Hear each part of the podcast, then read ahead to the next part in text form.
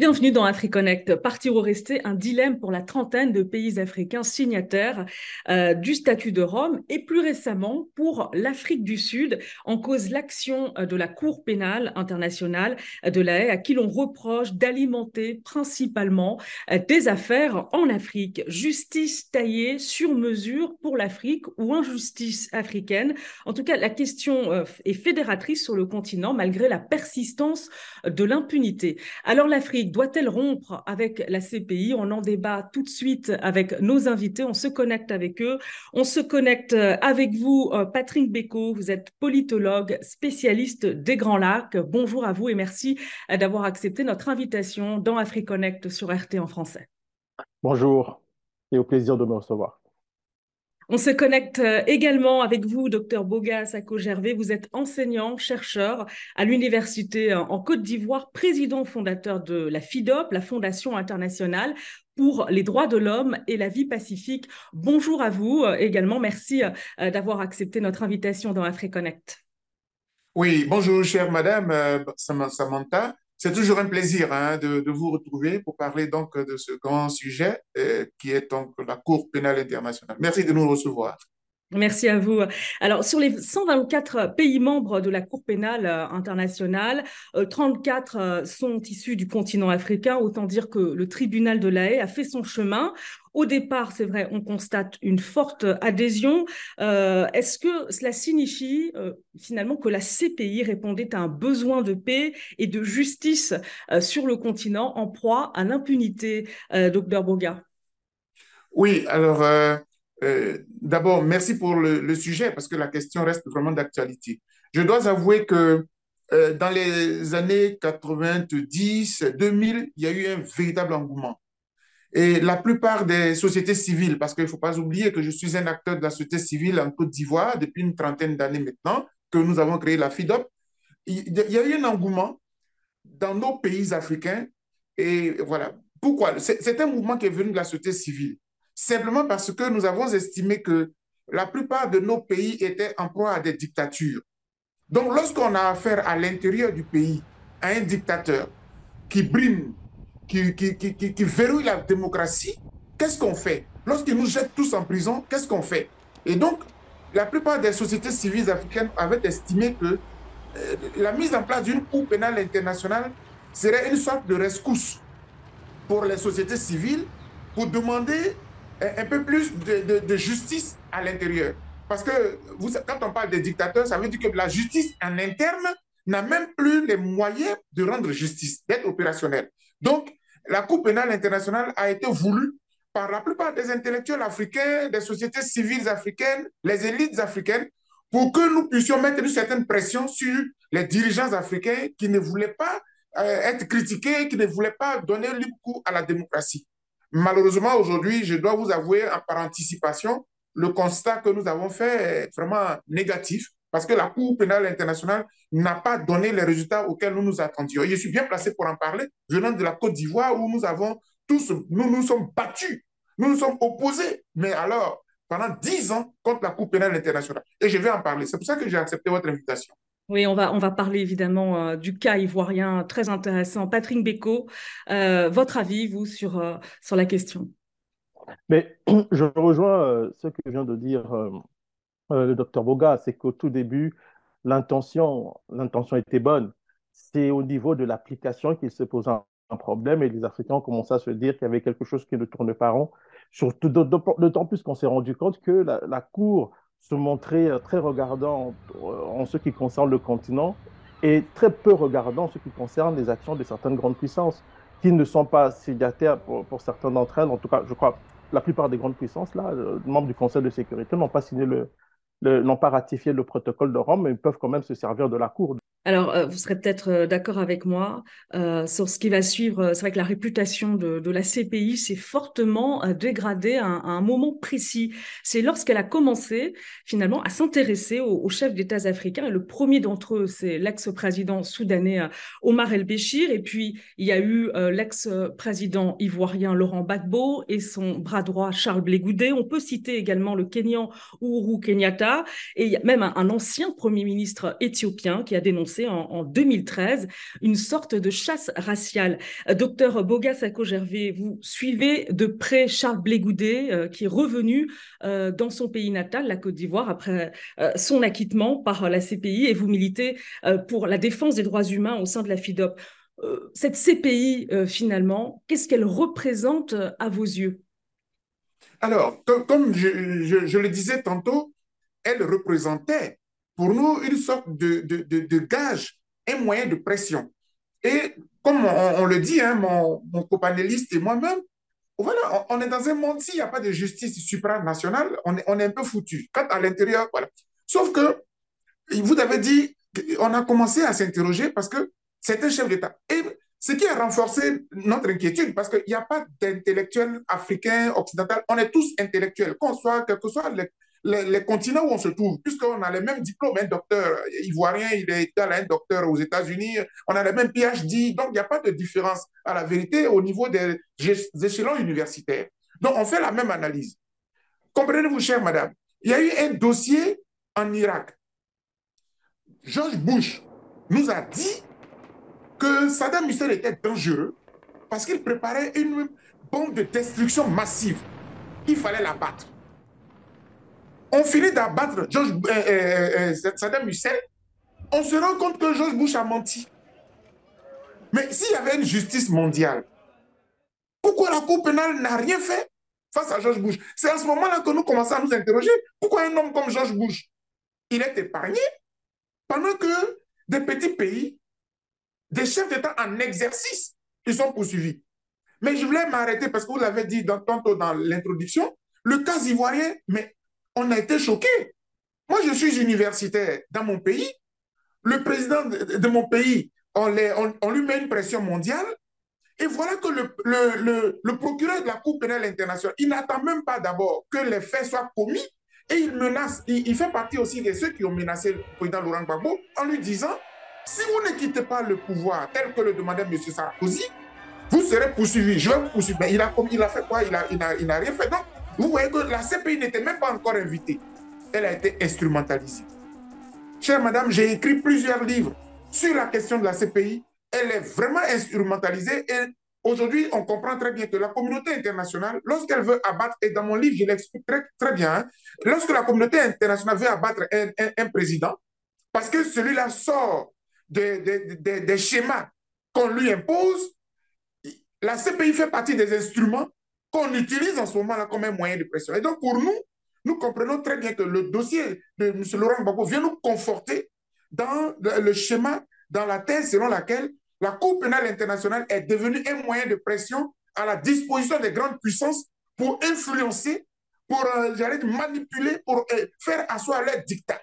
Lorsqu'elles ne veulent pas faire une guerre déclarée, une guerre militaire déclarée, elles, utilisent donc la CPI, la Cour pénale internationale, comme un instrument de moyen de pression. Et pour terminer, pour sortir vêtements, c'est pour cela que nous nous sommes opposés pendant dix ans.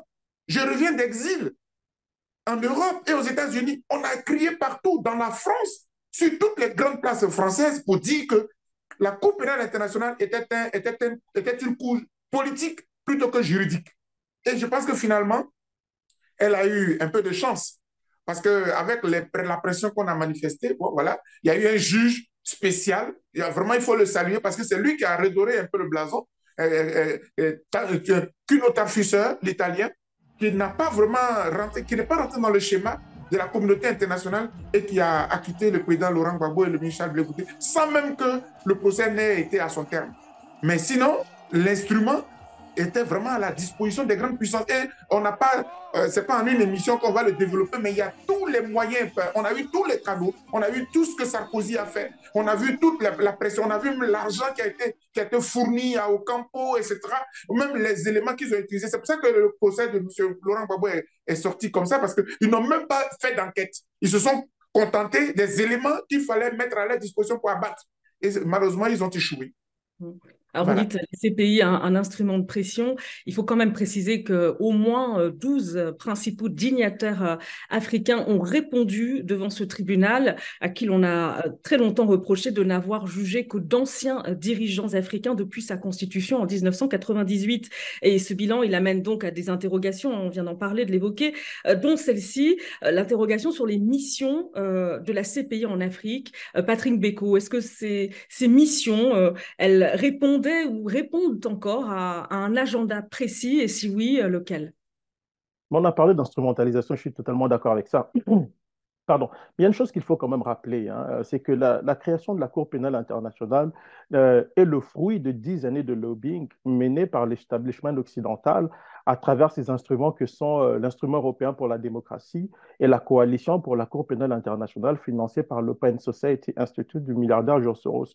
Il faut le savoir. Et donc, ces ONG ont joué un grand rôle dans les négociations qui ont mené euh, plusieurs États à, signer le, à, ratifier le, certains États ratifier le protocole de Rome. Et d'ailleurs, quand vous lisez le rapport du Sénat français, je crois de 2002 sur euh, la Cour pénale, on dit clairement qu'il y a des juristes qui étaient émus de voir des ONG jouer un rôle beaucoup plus important que les États. Par la suite, certaines puissances occidentales ont compris très rapidement qu'elles pouvaient se servir de la CPI pour atteindre des objectifs géopolitiques et politiques. Vous avez parlé du cas du Soudan. Je dois rappeler quand même que les câbles américains, on le sait aujourd'hui grâce aux câbles diplomatiques américains, que la Grande-Bretagne a utilisé la CPI contre le Soudan dans le dossier du Darfour. Et je veux d'ailleurs vous lire ici parce que, si vous le permettez, le câble diplomatique dit ceci. Américain, bien entendu. Bien que le gouvernement britannique ne, le reconnaîtrait pas publiquement, la Grande-Bretagne fait son maximum pour demeurer flexible sur l'action de la CPI au Soudan. La Grande-Bretagne ajoute le même câble, escompte utiliser l'inculpation alors potentiel du président Bachir comme moyen de pression sur le processus politique en cours au Darfour. Et ça, c'est pour, la, ça, c'est pour euh, le Soudan. Si vous prenez le cas de la Libye, sur lequel moi j'ai travaillé, j'ai enquêté sur la guerre de l'OTAN en Libye, on se rend compte que l'action de la CPI s'inscrivait dans la droite ligne de la stratégie de l'OTAN qui a utilisé la doctrine de la responsabilité de protéger pour bombarder la Libye et tuer Kadhafi. Euh, le, euh, le, le, docteur euh, Boga, c'est ça, hein excusez-moi. Ça, exact. Le docteur Boga a, a, parlé de la Côte d'Ivoire, mais moi, je, je, a parlé de, de, de l'Irak. Moi, je vous ramène un cas encore beaucoup plus récent, celui de la Libye. Personne n'a été poursuivi, on a poursuivi le, clan, le clan Kadhafi, le fils Saif al-Islam et le patron de service secret, l'ancien patron de service secret, M. Abdallah Siedoussi. Mais on n'a pas, on n'a jamais poursuivi les pays de l'OTAN qui ont bombardé la Libye. Alors, il y a des experts occidentaux qui, vont, qui disent qui affirment que euh, l'OTAN avait reçu un mandat du Conseil de sécurité, ce qui n'est pas du tout vrai parce que la résolution 1973 du Conseil de sécurité imposait une zone d'exclusion aérienne au-dessus de la Libye. Elle n'a jamais autorisé le bombardement de la Libye par l'OTAN. Et donc, les pays de l'OTAN ont utilisé une brèche dans la résolution qui disait tous les moyens nécessaires pour bombarder la Libye et tuer le colonel Kadhafi. Et d'ailleurs, je tiens à rappeler, selon un rapport du Parlement britannique de 2016, on dit très clairement que la guerre en Libye a été menée sur la base des postulats erronés. Ça, c'est un rapport du Parlement britannique. Mais personne n'a été poursuivi dans le cas de, de la guerre en Libye. Et pourtant, on a détruit tout un pays, on a tué des milliers de personnes. Et aujourd'hui, c'est un pays qui, c'est un pays qui connaît le chaos. Et à travers le chaos en Libye, on a le chaos au Sahel. Là, la Cour pénale n'a rien vu. Et c'est ça le problème pour beaucoup d'Africains. Et donc, la Cour pénale internationale est devenue un instrument aux mains d'une diplomatie euh, occidentale qui, qui l'utilise à des fins politiques et géopolitiques. Et cela se confirme au fur et à mesure que les, euh, la situation évolue. On prend le dernier cas, c'est celui de l'Ukraine, avec euh, le mandat d'arrêt qui a été lancé contre Vladimir Poutine. Ça repose sur quoi? Ben, Sur des propos, comme en Libye, sur des articles de presse, sur des propos qui proviennent d'un camp, le camp, le camp de l'OTAN. Mais quand est-ce qu'on va poursuivre les Américains? Quand est-ce qu'on va parler du cas palestinien? Quand est-ce qu'on va... Il y a, en fait, au-delà de l'Afrique, il y a la grogne aussi ailleurs. Il n'y a pas que le continent africain. C'est pour dire qu'il y a un véritable problème avec la Cour pénale internationale. Je comprends. Euh, et, la chose la plus importante à comprendre de mon point de vue, c'est que la Cour pénale internationale est une institution qui est issue de l'ordre libéral de l'après 1945. Il faut garder cela à l'esprit pour comprendre aussi son articulation sur la scène mondiale. Donc la Cour pénale, pour finir, n'échappe pas au rapport de force qui caractérise les relations internationales sur la scène internationale. c'est vrai que l'Afrique, c'est un, continent où s'expriment différentes sortes d'ingérences, euh, ingérence politique, ingérence militaire, croyez-vous, euh, également euh, qu'il existe une ingérence juridique, une ingérence judiciaire à travers cette Cour pénale internationale, docteur Bogasako.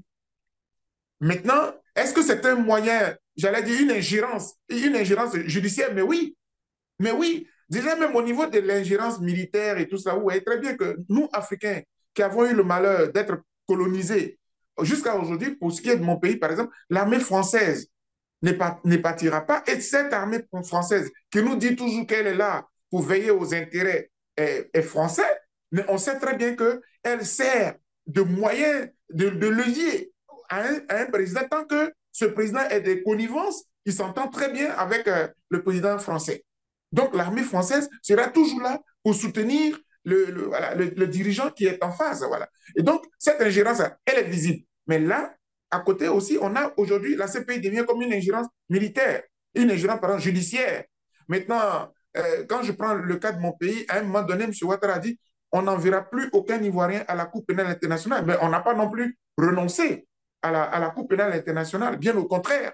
Alors justement, en raison des, des, soupçons d'acharnement sur les dirigeants africains, des soupçons d'ingérence, euh, la question du retrait, elle s'est posée hein, euh, au début des années 2010, 2013. il y a eu des déclarations, des soutiens même à des présidents euh, qui étaient mis en cause par la CPI. Et puis en 2017, l'Union africaine a entériné le principe d'un retrait collectif du statut de Rome qui fonde donc le, le tribunal de la Haye.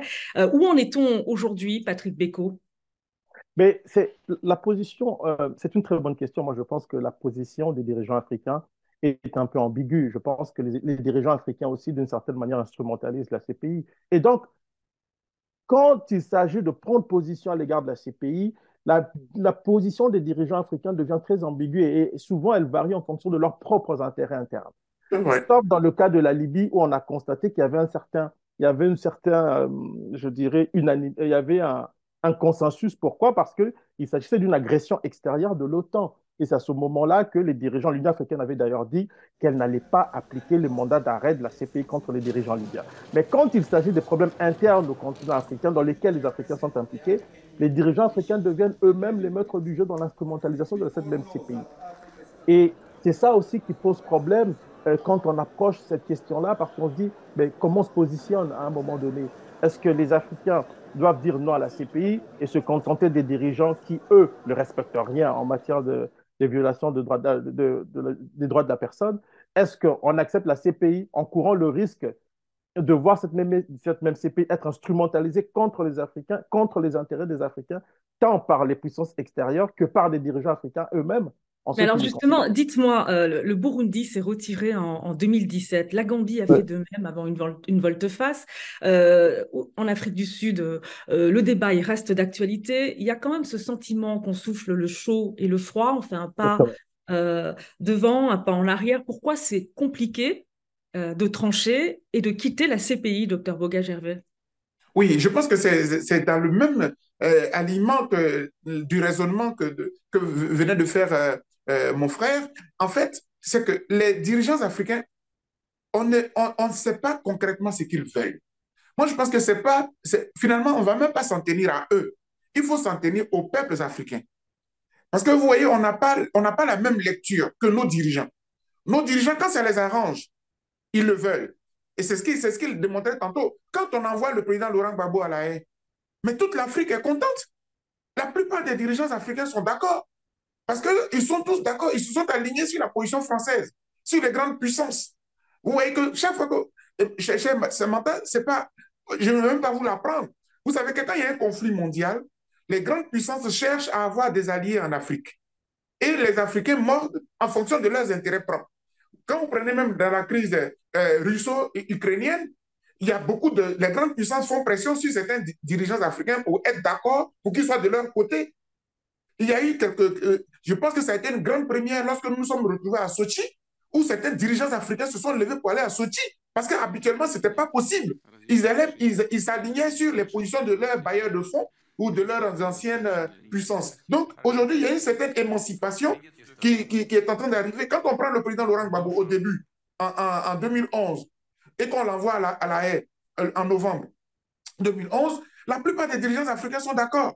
Dix ans plus tard, la plupart des dirigeants africains ont changé de position. Ils se retrouvent aujourd'hui, ils ont compris que finalement, ce qui est arrivé au président Laurent Gbagbo pouvait leur arriver à eux tous eux aussi. J'aimerais comprendre, moi, le, cas sud-africain précisément, euh, Patrick Beko, et vous réagirez, hein, docteur oui. Sako, euh, euh, la question s'est posée récemment puisque l'ANC, le parti au pouvoir, a demandé le retrait de la CPI.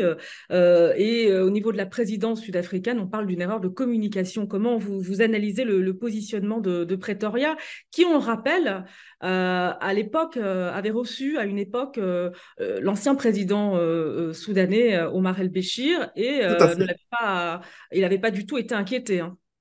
pas du tout. En fait, le problème en Afrique du Sud, c'est que il y a la position de l'ANC qui est au pouvoir quand même pendant, euh, depuis euh, les années 90. Donc, l'ANC est contre la CPI. En même temps, elle doit composer avec la réalité du système judiciaire sud-africain parce que l'Afrique du Sud est un État de droit. Donc, quand vous prenez le cas, par exemple, de al-Bashir, on a bien vu que le pouvoir sud-africain à l'époque avait refusé d'appliquer euh, le mandat de la CPI, laissant le président al-Bashir rentrer chez lui au Soudan. Et à l'époque, la justice sud-africaine s'y était opposée. Et on observe, en fait, il y a beaucoup de tensions au sein de l'appareil politique euh, sud-africain, particulièrement de l'ANC, où l'on considère que la CPI ne, peut pas servir les intérêts de l'Afrique du Sud d'une certaine manière, surtout sur le plan diplomatique. Parce que là, en, adhérant au protocole de Rome, il faut quand même rappeler que l'Afrique du Sud, sous le président Mandela, a joué un très grand rôle. C'est l'un des pays qui a joué un rôle important dans euh, la naissance de la CPI. On semble, souvent, on semble l'oublier.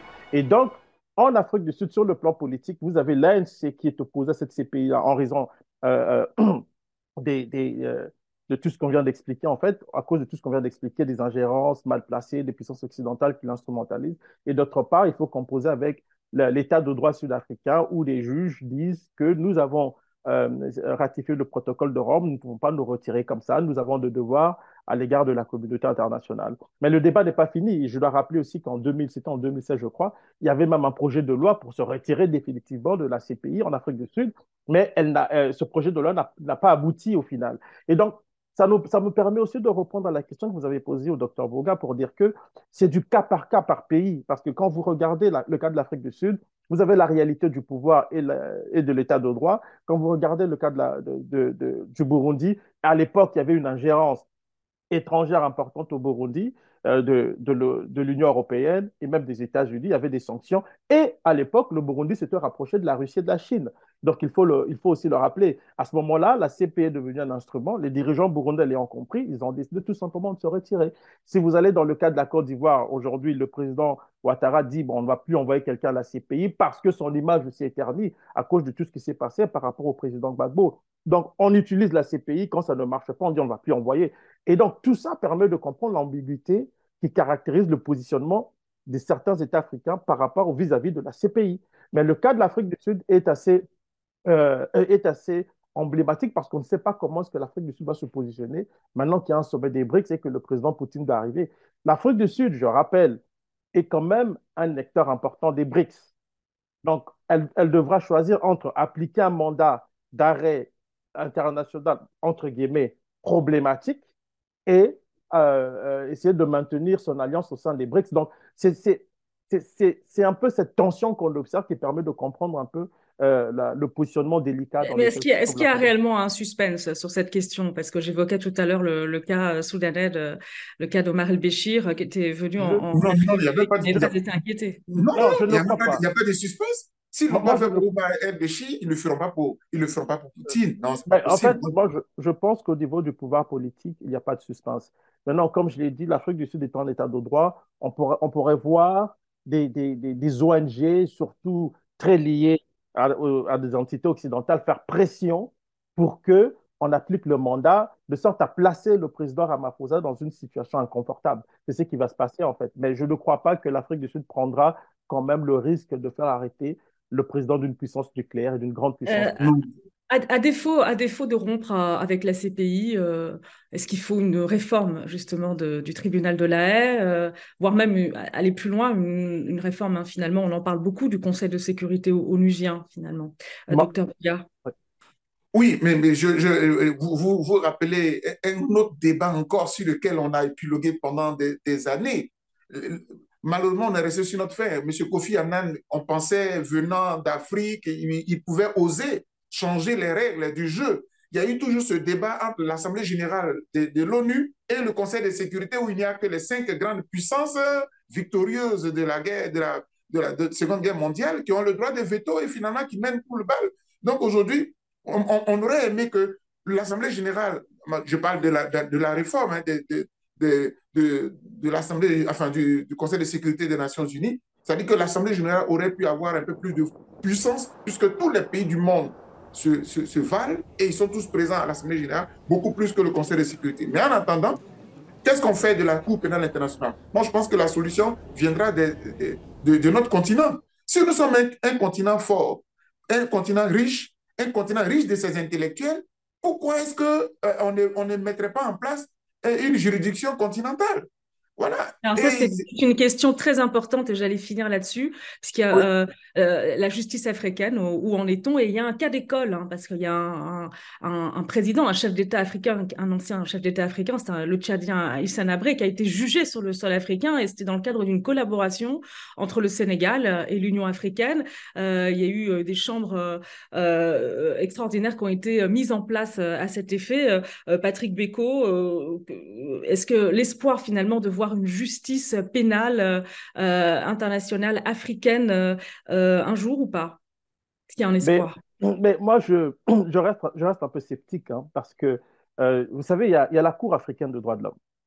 On semble l'oublier et elle a rendu des arrêts très intéressants et très courageux que certains États n'ont pas voulu appliquer. Et si je prends le cas, dans le cas du Rwanda avec Mme Victor Ingabire, ou même, je crois, dans le cas de la Côte d'Ivoire, je crois. Hein. dans le cas de la Côte d'Ivoire Les chefs d'État africains n'ont pas voulu appliquer hein, les jugements d'une cour euh, euh, de justice africaine. Et je rappelle d'ailleurs, dans le cas du Rwanda, Kagame avait menacé de se retirer de la Cour africaine de droits de l'homme. Donc, la question aussi est de ça. Les Africains doivent être cohérents avec eux-mêmes. Si nous voulons nous ne voulons pas être assujettis aux humeurs du procureur de la CPI. Donnons-nous euh, les moyens de mettre en place des institutions que nous, allons par la suite respecter. Parce que c'est ça aussi le vrai défi. Si on met en place une justice africaine, il faut s'attendre à ce que les dirigeants africains puissent respecter les décisions émanant de cette justice-là. Cela est-il le cas? La question reste posée. Et moi, je crois que l'enjeu, c'est à ce niveau-là. Merci beaucoup à vous, euh, docteur euh, Bogasako Gervais. Merci pour euh, cette participation et, votre éclairage très précieux, hein, d'ailleurs, au vu de, votre expérience, notamment en Côte d'Ivoire. Mais écoutez, c'est moi qui, vous remercie. Je pense que vous nous avez donné l'occasion aujourd'hui de faire un peu le tour de la question. tout citoyen du monde, quel que soit là où il se trouve, il a besoin de protection, il a besoin de sécurité. Et la meilleure sécurité, c'est la justice. On la souhaite à l'intérieur de nos États mais on la souhaite aussi à l'extérieur, dans le monde. Mais s'il y a des supra-États, s'il y a des États intouchables, s'il y a des grandes puissances qui, qui, pensent faire le, la pluie et le beau temps, je pense que le monde n'est pas équilibré. Et donc, c'est à nous de continuer de nous battre. Et merci également à vous, Patrick Beko, pour votre analyse précieuse euh, également. Merci à tous les deux. Au plaisir, Samanda. Et merci à vous de nous avoir euh, suivis. Retrouvez euh, AfriConnect sur nos réseaux sociaux et notre site RT en français. À très bientôt dans AfriConnect sur RT en français.